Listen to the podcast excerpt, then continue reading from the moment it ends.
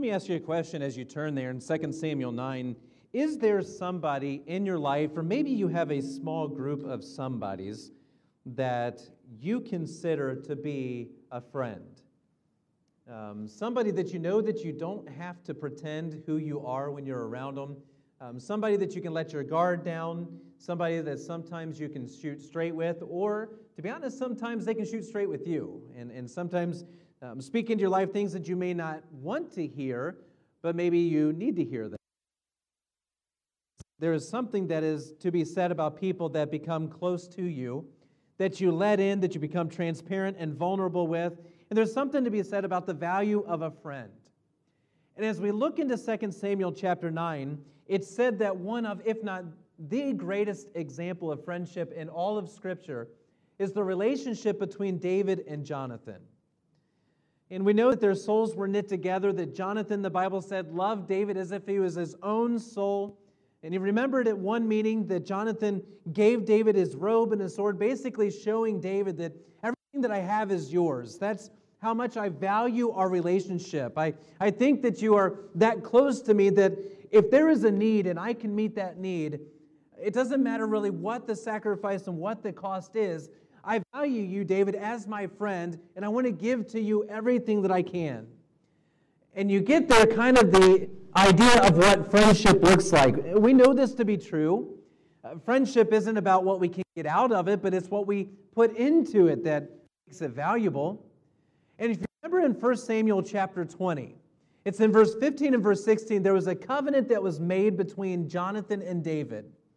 In that covenant, the two men had established that they were going to faithfully show the kindness of the Lord to each other, specifically when David was going to take the throne of Israel. David would remain faithful to show the kindness of the Lord to Jonathan and to his house. But as we get into our text today in 2 Samuel 9, a lot has changed since that covenant was made. David is no longer running from his, his adversary. He's no longer fleeing from his, from his, um, for his life from Saul, but he now sits on the throne of Israel. All of the change that has been seen, one thing remained the same, and that was Jonathan's love for and commitment to David.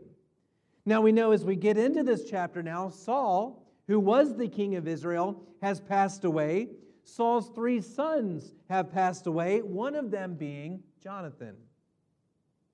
And in verse number one of our text here in 2 Samuel 9, the Bible says this David said, now this is after he has assumed the role of king, not just over one portion of Israel, but over the northern and the southern tribes. David said in verse number one, Is there yet any that is left of the house of Saul that I may show him the kindness for Jonathan's sake. And so already we see as David takes that position, he remembers the commitment that he made to his best friend Jonathan. And as he sits on that throne, he begins to try to figure out who is left of that household that I can be kind to because of my relationship with Jonathan. So the answer to David's question was given to him by one of Saul's servants named Ziba. And Ziba came in and informed David that Jonathan had a son who was still alive.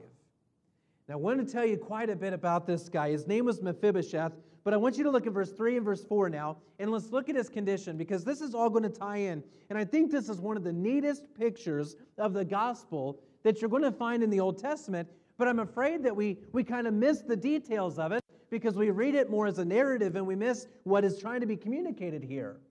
And so when you get to verse number three of our chapter, look at what it says. The Bible says, And the king said, Is there not yet any of the house of Saul that I may show kindness of God unto him?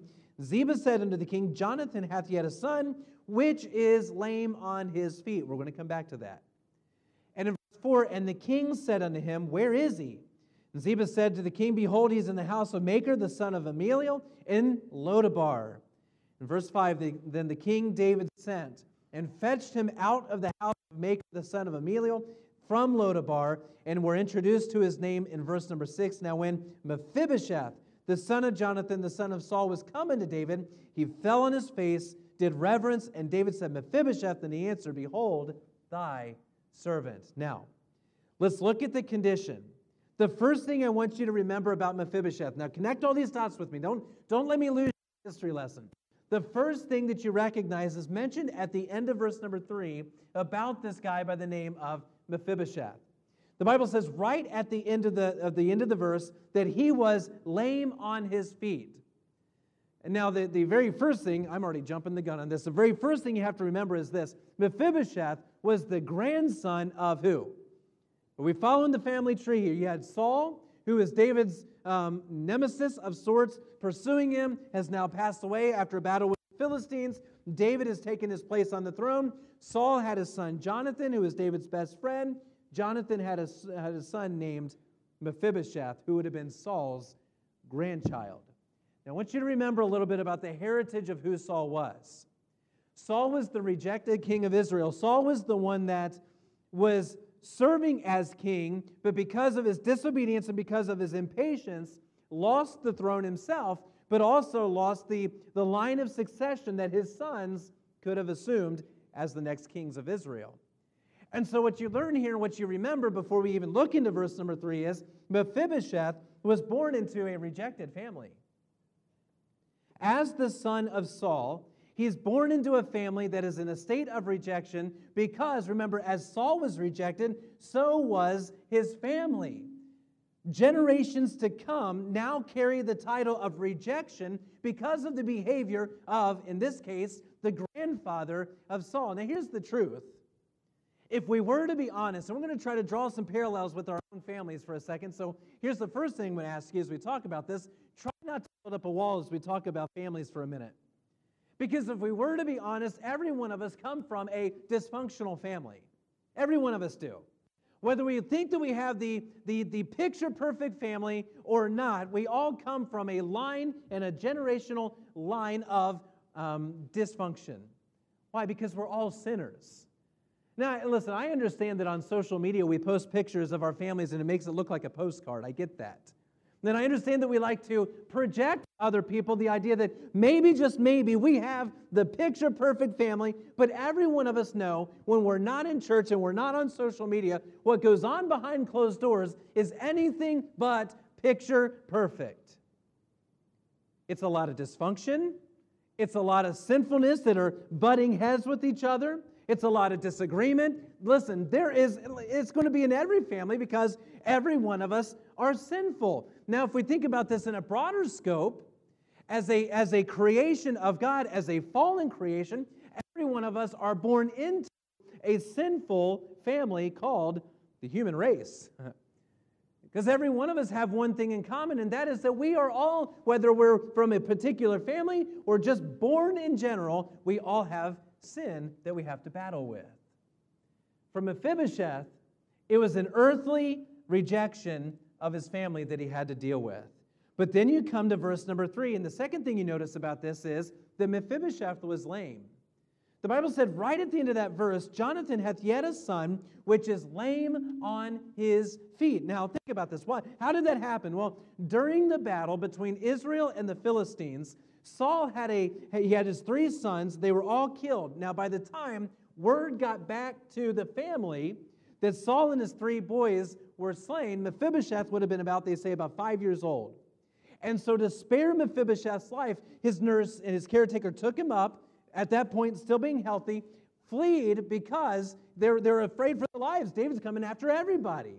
Somewhere along that fleeing, the caretaker sustained a fall. The animal, the animal that they were on, the Bible says, kind of fell in, in First Chronicles. And in that fall, Mephibosheth also fell, sustaining a debilitating injury. So, from the age of five years, this man had not been able to move on his own. He was lame. Losing use of both feet, he couldn't move under his own power. I'm going to come back to that, so don't lose sight of it. So, rejected family, he was lame. Now, look at the third thing. You find it in verse number four. Then King David said unto him, Where is he? And Ziba said unto the king, Behold, he is in the house of Machir, the son of Ammiel, in, now look at this name. The city that, that Mephibosheth was in was a city by the name of Lodabar. Now let's think about this. Lodabar probably means absolutely nothing to us. In biblical history, it claims very, very little relevance. But in this narrative, it is important to understand what Lodabar means because, again, it sets the stage for a comparison that we're going to make in just a moment. The word Lodabar means no pasture or a barren pasture, it was a wasteland of sorts. It was not producing anything. One of the reasons you probably don't hear much about Lodabar is it didn't do anything. It was producing nothing. It was adding nothing to society whatsoever. And this was, if you think about it, for Mephibosheth, what a transition this must have been. He goes from being um, a, a prince of sorts of Saul's to now living in a place of barrenness. Going from having everything to going to having nothing. So here's a thought. When you combine all of these traits that we just mentioned, he came from a rejected family. He now lives in a, in a town that is absolutely barren, and he is lame, unable to do anything on his own. When you take those three details about who Mephibosheth is and you combine them all together, it would seem like we are getting a really interesting peek into what it is to be someone who is unsaved. Do you see that parallel? Someone who has no idea that their sins are forgiven, someone who um, has never trusted Christ as their Savior. Think about it. They now live in a rejected family, the family of Adam, a sinful family. They are um, lame, not able to do anything. We cannot work or earn any type of forgiveness or any type of grace, as we just sang about, because then it would no longer be grace if it's earnable. And we live in a city that is barren. We're producing nothing of eternal value because before Christ, that is the condition of every one of us. Mephibosheth is in a hopeless condition, in need of someone to step in and do something for him. And I want to tell you this morning that what Mephibosheth needed, whether he realized it or not, is Mephibosheth needed a confrontation with grace. I want to remind you this morning that our need, either in the past or maybe in the present, is the same thing. We all need an instance where we are confronted with the grace of God. Because we cannot earn grace, it is God giving us what we don't deserve and what we cannot earn. And when you look at this story here, as we learn a little bit about who Mephibosheth is, David pictures for us what grace looks like. So let's take the next few verses and let's understand how grace can confront our lives. This is really the neatest picture. So look at verse number five.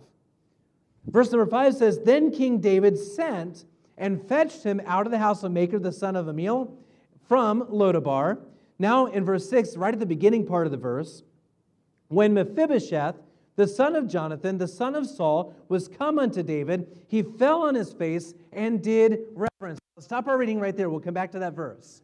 So, whereas Mephibosheth came from a rejected family, couldn't do anything on his own because he was lame, had no use of his legs, and um, was in a city of barrenness. You kind of turn the page just a little bit. And the story takes a little bit of a turn. And now what we find is David steps in, has interest in honoring his commitment to Jonathan, learns about Mephibosheth. And the first thing you find is David pictures for us what grace does in a life. You notice this first of all, grace always makes the first move. Look at verse number five. Then King David, our picture of what grace is, sent and retrieved Mephibosheth back to the throne. What a beautiful picture of what grace is all about. As Mephibosheth then approaches David, the Bible says he falls flat on his face and he does reverence. And the thing I want you to remember this morning is the fact that David would reach out to such a rejected person should blow your mind because it is a beautiful picture of grace. The fact that, what does the Bible says? That we love him because he first loved who? Us. And grace always takes the first step, but grace is blind to the spiritual condition of the potential recipient. Did you catch that? We are from a rejected family. We are eternally barren. We cannot earn grace. There is nothing we can do to merit or earn our salvation and our forgiveness of sins. We can't do anything about it. But God says, I still love you regardless of your sinful condition. Because I love you as my creation and because I love you as a soul, I am going to take the first step and offer you salvation. That's what grace is all about. David didn't bring Mephibosheth in and say, Listen, I will help you out if you do X, Y, and Z. There's no formula that is presented from David to Mephibosheth in order for him to earn the favor that the king is about to show him at all. What an amazing thought. And I want to remind you this morning that we are the recipient of the grace of God because God looked at us in what we just sang about in love. And that love reminds us that, yeah, we are sinners, but his love covers a multitude of sin. You know, this morning, we may not even realize our condition before God. We may not have any thought. We probably don't go through our day really chewing on and um, considering our sinfulness. We probably go through our day trying to figure out what it is I have to get done and, and try to figure out where I'm supposed to be and when, and remember that there's a time change, and remember that holidays are right around the corner. We don't spend a lot of time reminding ourselves the truth about who we are. But I want to remind you this morning one of the most important things that we can be reminded of. And that is this before God, we are sinners. Every one of us might have a different sin. Every one of us might have that, that, that sin that we just we struggle with day in and day out. It might look a little bit different, but in the eyes of God, He looked at us, and the Bible says that He demonstrated His love toward us, and that while we were yet sinners, what happened? Christ died for us. You see, we're not here to, to downplay sin because sin is what will destine a soul to hell. But what we are here to do this morning is to, is to lift up the Savior, to lift up Christ, and to remind you that God took the first step. He made the first move, and He showed us His love regardless of our sin, because what does the Bible said? God isn't willing that any should perish, but that all should come to repentance. And so when you think about what grace is all about, this is it. It is God showing us grace by what 1 John 4:19 says, we love him because he first loved us. And he loved us enough to send his son to die in our place. Can I remind you of the verse that I quoted just a second ago because it's so powerful that God commendeth, he demonstrated his love toward us, in that while we were yet sinners, Christ died for us. So, God's graceful move was when He sent Jesus to die for a bunch of sinners that live in a rejected human family. But look at this. Go back to the text, about halfway through verse 6. So Mephibosheth's response is to fall on his face and do reverence, as difficult as that might have been. But then you get halfway through the verse, and David said, Mephibosheth, and he answered, Behold, thy servant. Now look in verse number seven. This is really important. Bracket this off, underline it, or if you mark in your Bible at all, note these next two words that David speaks. And David said unto him, What are the next two words? Stay with me. Fear not. Hold on, why? What is there to fear of Mephibosheth? Why was David already communicating to him the importance of not being afraid to be in the presence of the king? Now, mind you, traditionally, when a king transitions into power, one of the behaviors of that king is to visit the homes of the previous king and to put to death those families so that there is no question as to who's going to be the leader of that country. Mephibosheth comes before the king expecting and understanding that death is probably going to be the conclusion of this meeting. So, one of the first things that David communicates to Mephibosheth is this You came here expecting to die, most likely, but I want you to know, and here's what Grace wants you to know you don't have to come before the king in fear. There's nothing to be afraid of. There's nothing to fear whatsoever because David's here to extend grace. David is here to overrule the fear that is in the heart of Mephibosheth. Mind you, listen, for 16 years, Mephibosheth has lived in Lodabar waiting for this day to occur. He knew that this was going to happen at one point or another. I cannot imagine the thoughts that must have run through his head as he approached David that day.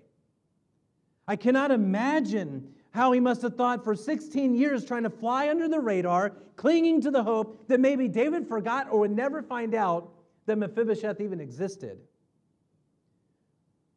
I can't imagine what it must have been like for the messenger to come and to retrieve Mephibosheth. And in the mind of, Mephibosheth, he's thinking, the gig's up. This is it. David says, I know you're scared. I know your background. I know you've been rejected. And I know there's nothing you can do about it. I know you deserve death, most likely, at least traditionally. But here's what David says Not only did Mephibosheth walk in the room, but grace stepped in and said, You can lay aside those fears. Listen to me. When grace confronts our lives, here's what it sounds like.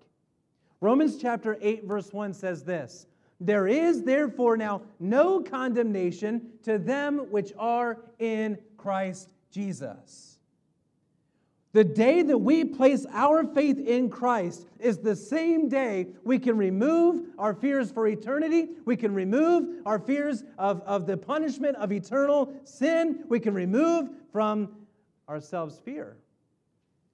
Because grace and love overrule Here's what 1 John chapter 4 verse 18 says. There is no fear in love. The rest of the verse says this, but perfect love casts out fear. So grace says, Fear not when we deserve death. Grace makes the first move. Now, watch this in verse number seven. David said unto him, Fear, not, for I will surely show thee kindness for Jonathan thy father's sake, and will restore thee all the land of Saul thy father, and thou shalt eat bread at my table continually. Here's the third thought grace was extended because of another, for another's sake.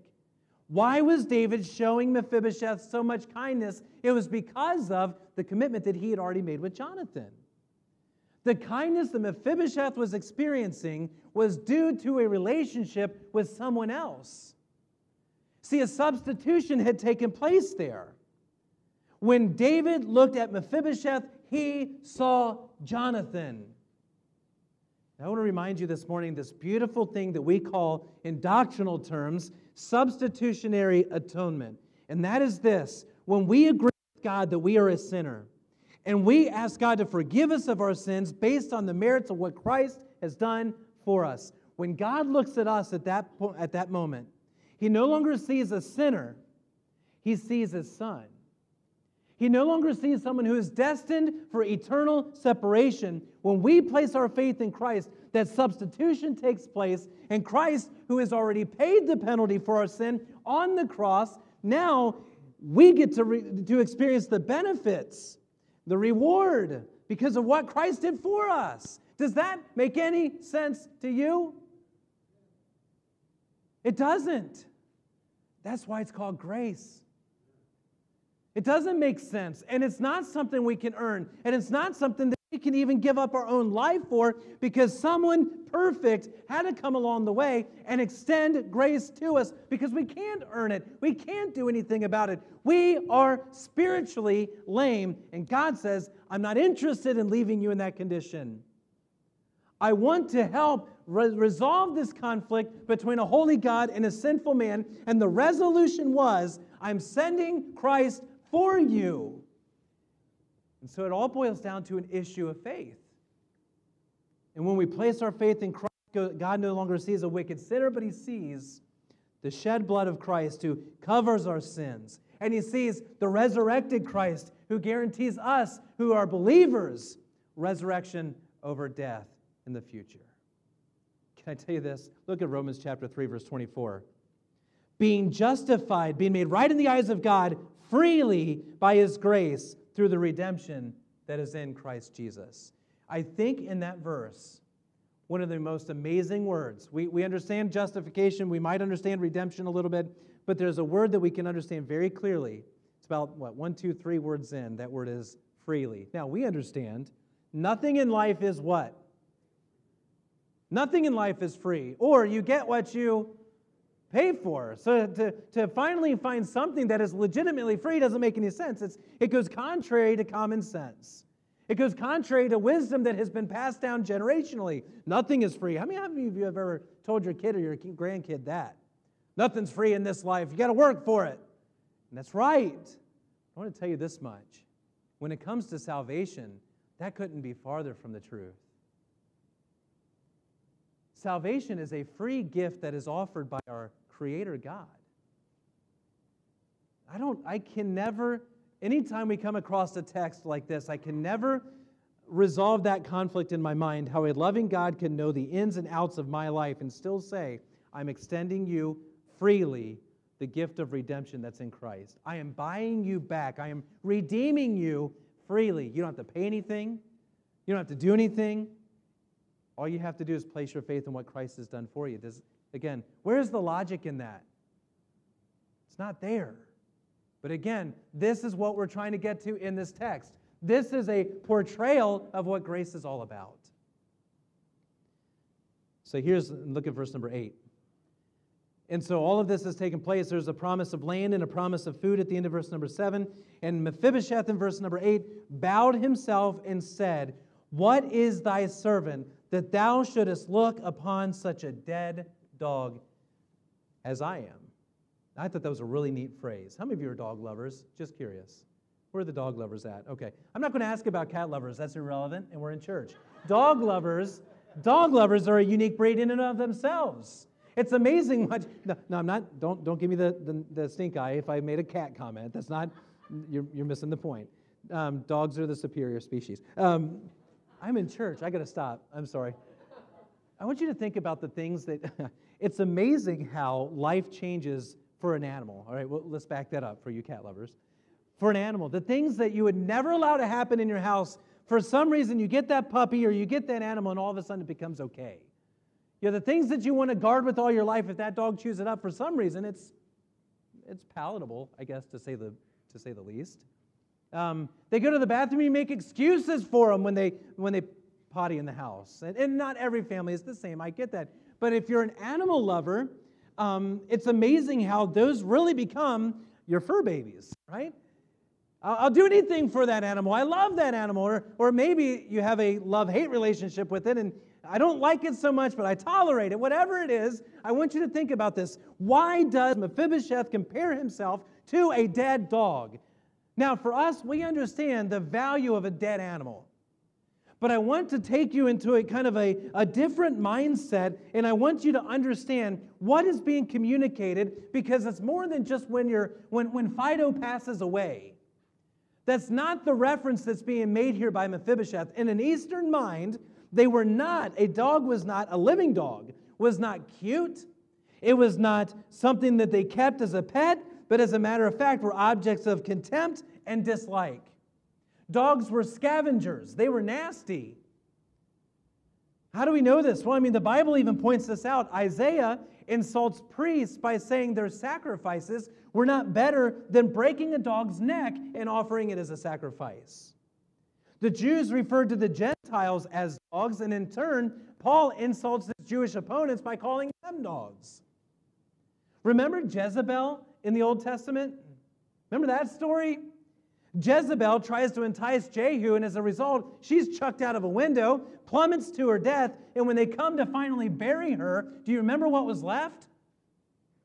Just her head, her hands, and the skeletal remains of her feet. Why? Because the dogs had gotten to them. It devoured that body. Dogs were not pretty, they were not something to be pranced around on a leash. They were not to be domesticated, they were scavengers. And one thing is true about Mephibosheth, if anything else can be said about him, Mephibosheth had a humble view of who he was. And not only was a living dog to be disliked and, and because of the scavenger na- nature, what does he say there? I'm not just a living dog, which is gross alone, I'm a dead dog. Absolutely no value. I don't think we'll ever understand the greatness of the grace of God until we wrap our minds around the greatness of our personal sin. I don't want to detach myself so far from whom Mephibosheth claims to be as a dead dog and see myself as something superior spiritually. I'm going to tell you this much that in the eyes of God, I am nothing better than a dead, profitless, useless dog in the eyes of God. As a matter of fact, if you want to stick with the graphic details, not only am I a dead in the eyes of God who is lame and spiritually barren, think about this. The Bible even says that if I attempt to do something for God righteously, my righteousness in the eyes of God are as sinful rags. So not only am I a dead dog, but I'm a, I'm a, I'm a gross, used up bandage of sorts.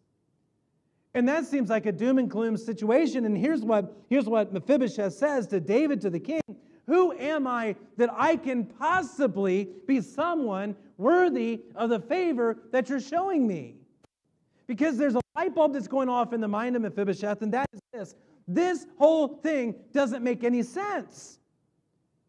I have literally been living in anticipation of death for 16 years because of my rejected family, because of who I am. I can't do anything to earn your favor, David. I can't serve you. So, why is it that you are, are showing me such grace and such favor? I am as, as valuable as a scavenger animal who is dead. That's because Mephibosheth knew who he was. Listen to me, folks. We have got to understand who we are in the eyes of God. We have got to come to a point, everybody does, in their life where we agree with God as to who we are. And when it comes to our comparison, my comparison is not against you in this room to determine how bad of a person I am, because we know this to be true. It's not very far that you have to look before you find someone you think that you're spiritually better than. Our comparison is not here ver- horizontally, our comparison is here. We compare ourselves to a holy God. And the Bible says this when that comparison is accomplished, what does the Bible say? For all have sinned and fallen short of that comparison of the glory of God. Folks, listen, this is really encouraging, but let's, let's understand and agree with one thing. We are a sinful people. We take advantage of and say hurtful things and do stupid things every single day of our lives. And we might think that somehow we are a spiritual, we're a good Christian, and maybe we are. I'm going to tell you this the only thing in the eyes of God that makes us good and righteous is the blood of Christ that's been applied to our life the day we trusted Him as our Savior. That's it. I am no better than anyone in this room. I am no better than the homeless man across the street. Because we're all in the same rejected family as humans. and for, for, for Mephibosheth, the question is this God, who, who am I? Why?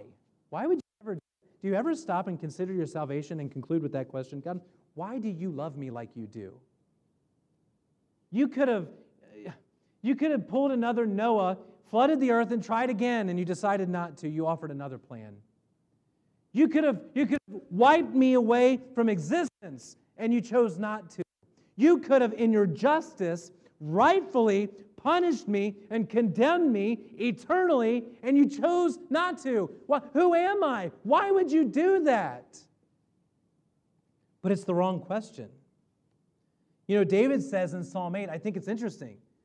And I don't know the chronology. I wish I knew this to be true, and I don't. So I'm going to say that up front. But if Psalm 8, verse number 4, was written either simultaneously as this text or even before, then this question by Mephibosheth is going to ring in his mind. Psalm 8, verse 4. Do you remember what it says? David says, What is man that thou art mindful of him, and the Son of Man that you visit him? Now, if David is thinking that in Psalm 8 and Mephibosheth comes up and he asks the same question, maybe at that moment David's thinking he's getting it. He understands because David's also asked the same question Who am I, God, that you would favor me? Mephibosheth's thinking the same thing. God, I don't deserve this. I don't I can't earn it. I don't deserve it. I am not only physically lame, but I am spiritually lame. I can't do anything about this. And well, I don't think that that's really necessarily the best question that, be, that can be asked. Sure, we need to agree with God about who we are, but the question that is better suited for this situation is Who's God? God is the loving God of all grace, who, though we didn't deserve it and we couldn't earn it, extends grace to us so that we can have forgiveness and we can have an eternal home in heaven. That is offered to us by grace, as illustrated by David, and it's not earned. So, my question for you this morning, before we get to the last, the last point, is this in the world would hinder you and keep you back from placing your faith in such an amazing Savior? What gets in the way? I mean, when you think about what grace is all about, what would be the potential hurdles that we would have to overcome to finally come to a point where I realize I'm a sinner in need of a Savior and I can finally place my faith in Christ? What are the obstacles to that? What gets in the way? Fear of what everybody else might say? Um, fear of forgiveness? That's a crazy thought. What, what would hinder it? Because here's the point, folks there is nothing that is such a high obstacle that should hinder you from coming to Christ. Nothing. It is the most important decision you will ever make in life, and that is where's your faith for forgiveness of sins? Lest I say it given this week, this decision outweighs who you punch a card for in a ballot box this Tuesday. This decision is the most important and only eternal decision you will make. What's keeping you from it? What hinders you from being saved? All right, now watch. The story of Mephibosheth has to hit home for us now because we see an amazing picture of God's grace extended to a dead dog. That should be in the title right there. Grace extended to a dead dog. But if you come to verse 7, let's look at what happens. Because of grace, what are the consequences? Verse 7, here we are, and we're done. So David promises to restore all the land of Saul, about halfway through verse 7. Thy father and thou shalt eat bread at my table continually. Really neat picture. Verse number 9 Then the king called Ziba, uh, Saul's servant, said unto him, I've given unto thy master's son all that pertained to Saul into his house. Thou therefore, talking to Ziba, and thy sons and thy servants shall um, till, the, till the land for him, and thou shalt bring in the fruits, uh, that thy master's son may have food to eat. But Mephibosheth, thy master's son, shall eat bread always at my table. Now Ziba had 15 sons. You thought I had a lot. 15 sons and 20 servants. In verse 11, then said Ziba unto the king, According to all that my lord the king hath commanded his servant, so shall thy servant do. As for Mephibosheth, said the king, he shall eat where? Say it. At whose table? At David's table. All right, let me give you some consequences real quick. What happens when we're confronted with grace and we're in agreement with God and we place our faith in Christ? First of all, grace moves us from barrenness to blessing, from Lodabar to bar to heaven. David restored to Mephibosheth all the land of Saul we're going to come back to the table thought in just a moment. David was going to take care of him with all the resources that are at the disposal of the king. You know what the Bible says to us who place our faith in Christ? Philippians 4:19, jot that one down on, on the side of it somewhere. But my God shall supply all your need according to his riches in glory by Christ Jesus. We are moved from barrenness to blessing. Listen, if the earthly King David could care for Mephibosheth, how much greater is the care of God on our lives? Here's the second one. We read it in verse number nine. Grace gives us the Father's inheritance. It doesn't appear up to this point that Mephibosheth had inherited anything from Saul. As a matter of fact, it, we can almost infer that everything that should have been passed down as an inheritance was lost. It was all gone after his rejection, but David restores this. And once we trust Christ, we are adopted into the family of God. We're no longer part of the rejected family of Adam. We are now part of the family of God. As such, we're able to call out to God as our heavenly Father. And think about this. And we are now heirs to God's inheritance. Now, let me read to you Ephesians chapter 1. Okay? Stay with me. Paul says this that we should be to the praise of his glory, who first trusted in Christ, in whom ye also trusted, that after you heard the word of truth, the gospel of your salvation, in whom also you believed. When that happened, he says this you were sealed with that Holy Spirit of promise, which is the earnest of our inheritance until the redemption of the, uh, the purchased possession under the praise of his glory. What is he saying? The day you trusted Christ as your Savior, you received the Holy Spirit. That was your down payment made by God until the total payment is made of the inheritance that you'll receive in heaven. See, I know you know this very well, but this place that we call home is not really home. It's a digressing, crumbling, sinful world that we don't spend eternity in. And so the Bible says, as, as an example, as an evidence of your salvation, I am giving to you the Holy Spirit, which is kind of your, your earnest, it's your down payment of the inheritance yet to come.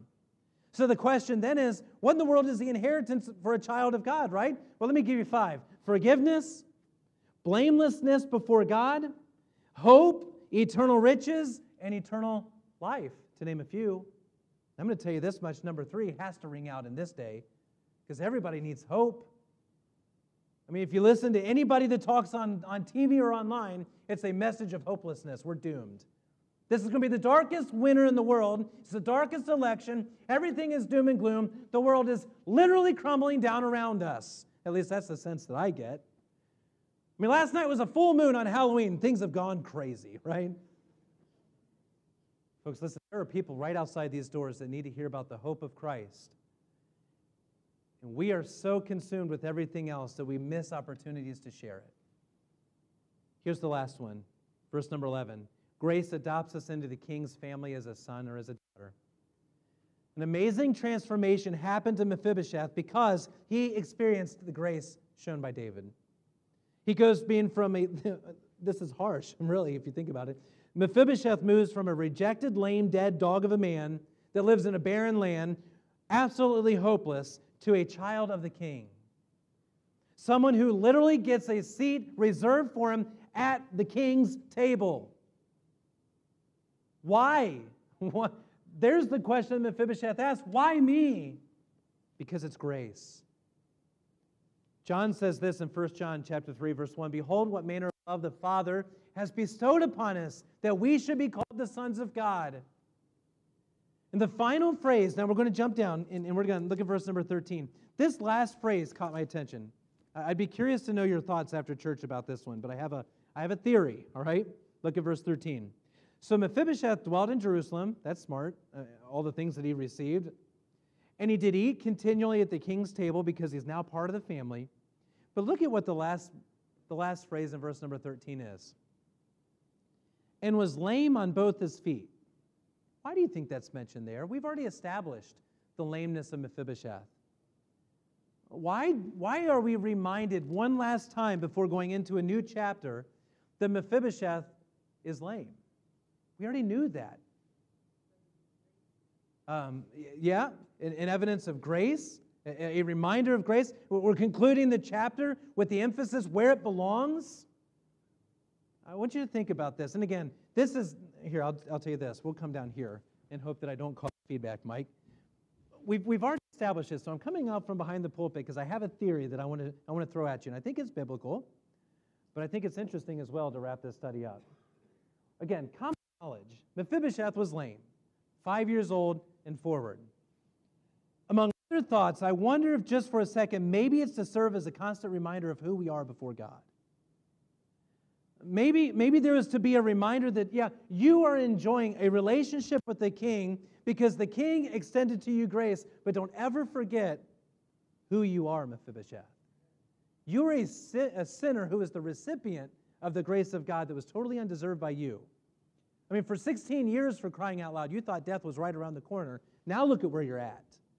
Don't forget your lameness. Grace walked in and I'll tell you this much when we understand what grace is about, it keeps us humble. It gives us a proper biblical perspective of who we are in the eyes of God. Now, I want to tell you this we live in a world who is spiritually lame and unable to do anything to earn or to merit the forgiveness of sin from God on their own. And the troubling thing, I will tell you this just this week, an article was sent to me about churches, first of all, that are shutting their doors because of a pandemic, not to mention one in five were already shutting in our nation before the pandemic. But there was an article that was written, and I, and I close with this. I, I should have brought it in with me. That said, the number one way a church can continue to have impact on their community, guess what? This is going to be radical. You're not going to like me. Half of you are going to leave the church after this. Sharing Christ. Go figure. Right? The number one way a church survives a pandemic, the number one way a church survives, period, is when Christians understand who they were in the eyes of God as recipients of grace, and then as messengers, they go and they tell other lame people not about how good they are and how holy they are as Christians. They go and they meet somebody face to face, they share with them Christ, and they say, Listen, this is what happened to me, and it could be the same story about you. and so here's where I, I, I punt. I'm going to put the ball in your possession and tell you this, folks. I'm not so much worried about Ashland as I am a soul. And I'm going to tell you this that when one in five churches were already shutting their doors, and when that, that statistic, and obviously we're not through the whole situation, so we don't have viable statistics to base this on, but when that number is steadily increasing, and we sit here and we scratch our heads, and I'm telling you right now, conferences are already being held on how to survive a, a pandemic as a church because somehow they know when we're not already through one yet. Uh, how do you prove something that we haven't been through? Here's what it comes back to the baseline the solution is sharing Christ. Well, can I, can I give you just a simple reminder? That commission has never changed for almost 2,000 years, if not more. That groundbreaking, radical thought of telling others about the grace of God has always been something believers have been commissioned towards, but for some reason, for some reason, we are lacking in that area. We struggle with that. For crying out loud.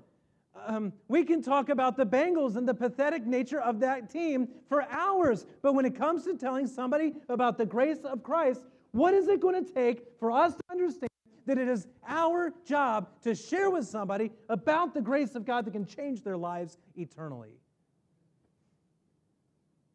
Sometimes you want to find a wall and bang your head in because the message has not changed for centuries. And the thing is, you can't fault the lame world for being lame. But I'll tell you where the responsibility lies.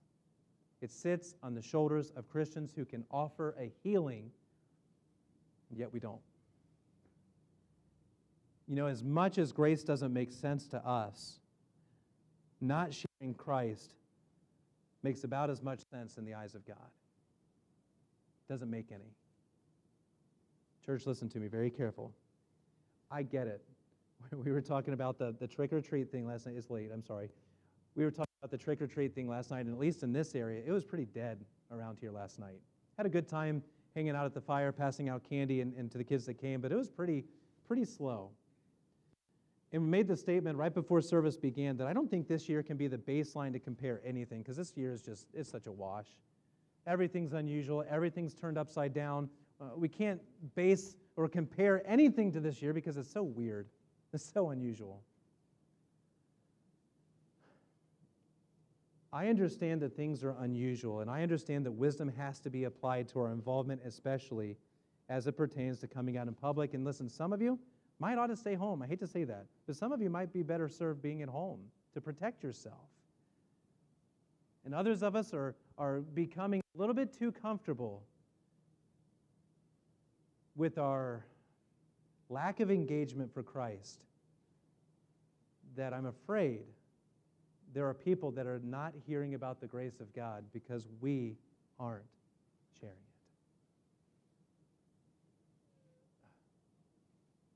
Church, listen to me. Again, this is not a motivational speech for the church. This is a commissional speech that Christ gave us at the end of the book of Matthew. You're going to walk out here to our own Lodabar, a city that is not doing a whole lot eternally, a city that needs to hear about Christ. And the only, the only voice piece that God has, more or less, is us. What's it going to take for us to get involved and get engaged with people again?